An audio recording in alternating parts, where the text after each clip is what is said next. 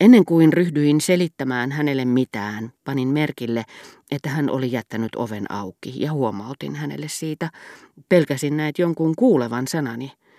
Hän suvaitsi suostua toivomukseeni ja palasi nykäistyään ovea hieman. Teidän mieliksenne, mutta kerroksessa ei ole muita kuin me kaksi. Samassa kuulin yhden, sitten toisen ja kolmannenkin henkilön kulkevan ohi. Se kiusasi minua kovasti mahdollisten vuotojen takia, mutta etenkin siksi, ettei se tuntunut hämmästyttävän häntä ollenkaan, vaan kuului jokapäiväiseen rutiiniin. Viereisen huoneen kamarineito siellä vain tavaroitaan hakemassa. Sillä nyt ei ole väliä, viinuri siellä vain tulee tuomaan avaimia. Ei, hyvänen aika, puhukaa rauhassa. Minun kollegani vain tulee vuorolleen. Ja koska kaikkien näiden ohikulkijoiden motivaatiot eivät alkuunkaan hälventäneet pelkoani tulla kuulluksi, hän kävi nimenomaisesta käskystäni, ei suinkaan sulkemassa, mikä olisi ylittänyt tämän moottoripyörästä uneksivan pyöräilijän voimat, vaan vetäisemässä ovea kiinnemmäksi. No nyt me voimme olla rauhassa. Ja niin me olimmekin siinä määrin, että muuan amerikkalainen astui huoneeseen ja perääntyi heti pyytäen anteeksi erehdystään. Te käytte nyt hakemassa tämän tytön, sanoin minä paiskattuani ensin oven kiinni kaikin voimin, mistä hyvästä huoneeseen ryntäsi toinen lakei ja tarkastamaan, oliko ikkuna jäänyt auki. Muistattehan te nimen Albertin Simone. Se on kyllä kirjekuoressakin. Teidän ei tarvitse kuin sanoa, että kirje on minulta. Hän lähtee teidän mukaanne ilman muuta. Lisäsin rohkaistakseni häntä ja nostattaakseni omaakin mieltäni. Selvä se. Päinvastoin, ei ole ollenkaan niin selvää, että hän tulee mielellään. Bernevillestä on hankalaa tulla tänne saakka. Tietenkin. Muistakaa sitten pyytää häntä tulemaan yhtä matkaa teidän kanssanne. Aivan, ymmärrän kyllä, hän vastasi nopeasti ja tietävän näköisenä mikä ei enää aikoihin ollut tehnyt minuun vaikutusta, koska tiesin, että vastaus oli melkein koneellinen ja kätki näennäisen selkeytensä alle aukkoja ja tyhmyyksiä.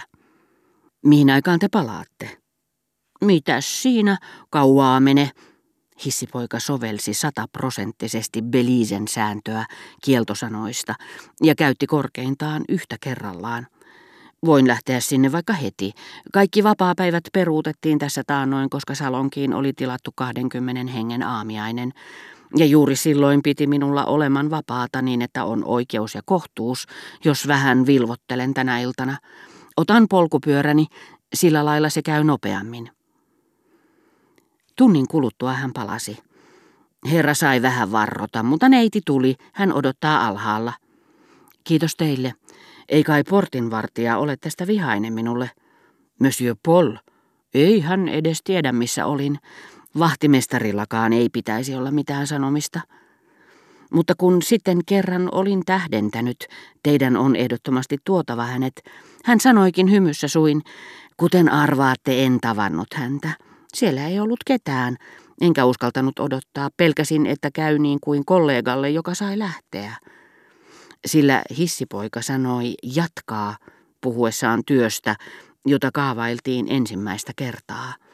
Haluaisin jatkaa postissa, eikä puhunut erottamisesta, vaan lähtemisestä, lievittääkseen asiaa, jos kysymys oli hänestä itsestään, ja viitatakseen siihen tekopyhästi, jos taas kysymys oli toisista.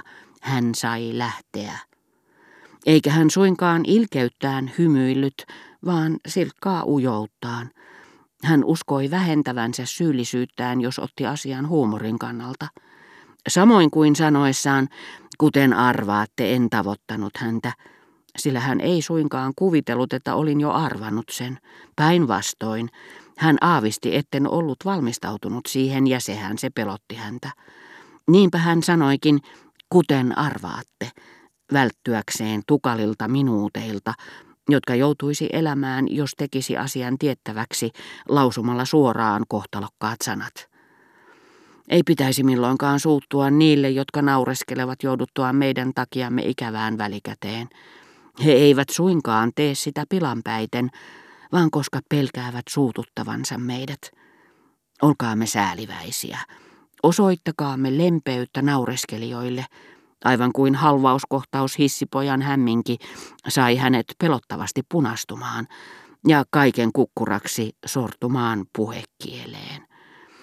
Lopulta hän sai selitettyä, ettei Albertin ollut Egrevillessä, että hänen oli määrä palata vasta yhdeksältä, ja jos hän koskaan toisin sanoen sattumalta palaisi aikaisemmin, hänelle ilmoitettaisiin asiasta heti, ja ennen yhtä yöllä hän joka tapauksessa olisi luonani.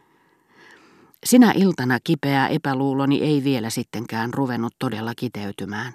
Ei, vaan suoraan sanoen, ja vaikka se tapahtuikin vasta muutaman viikon päästä, kaikki sai alkunsa Kotaarin huomautuksesta. Albertin ja hänen ystävättärensä olivat sinä päivänä yrittäneet houkutella minua Änkarvillen kasinoon, ja minulla oli onnea, sillä en olisi mennyt sinne.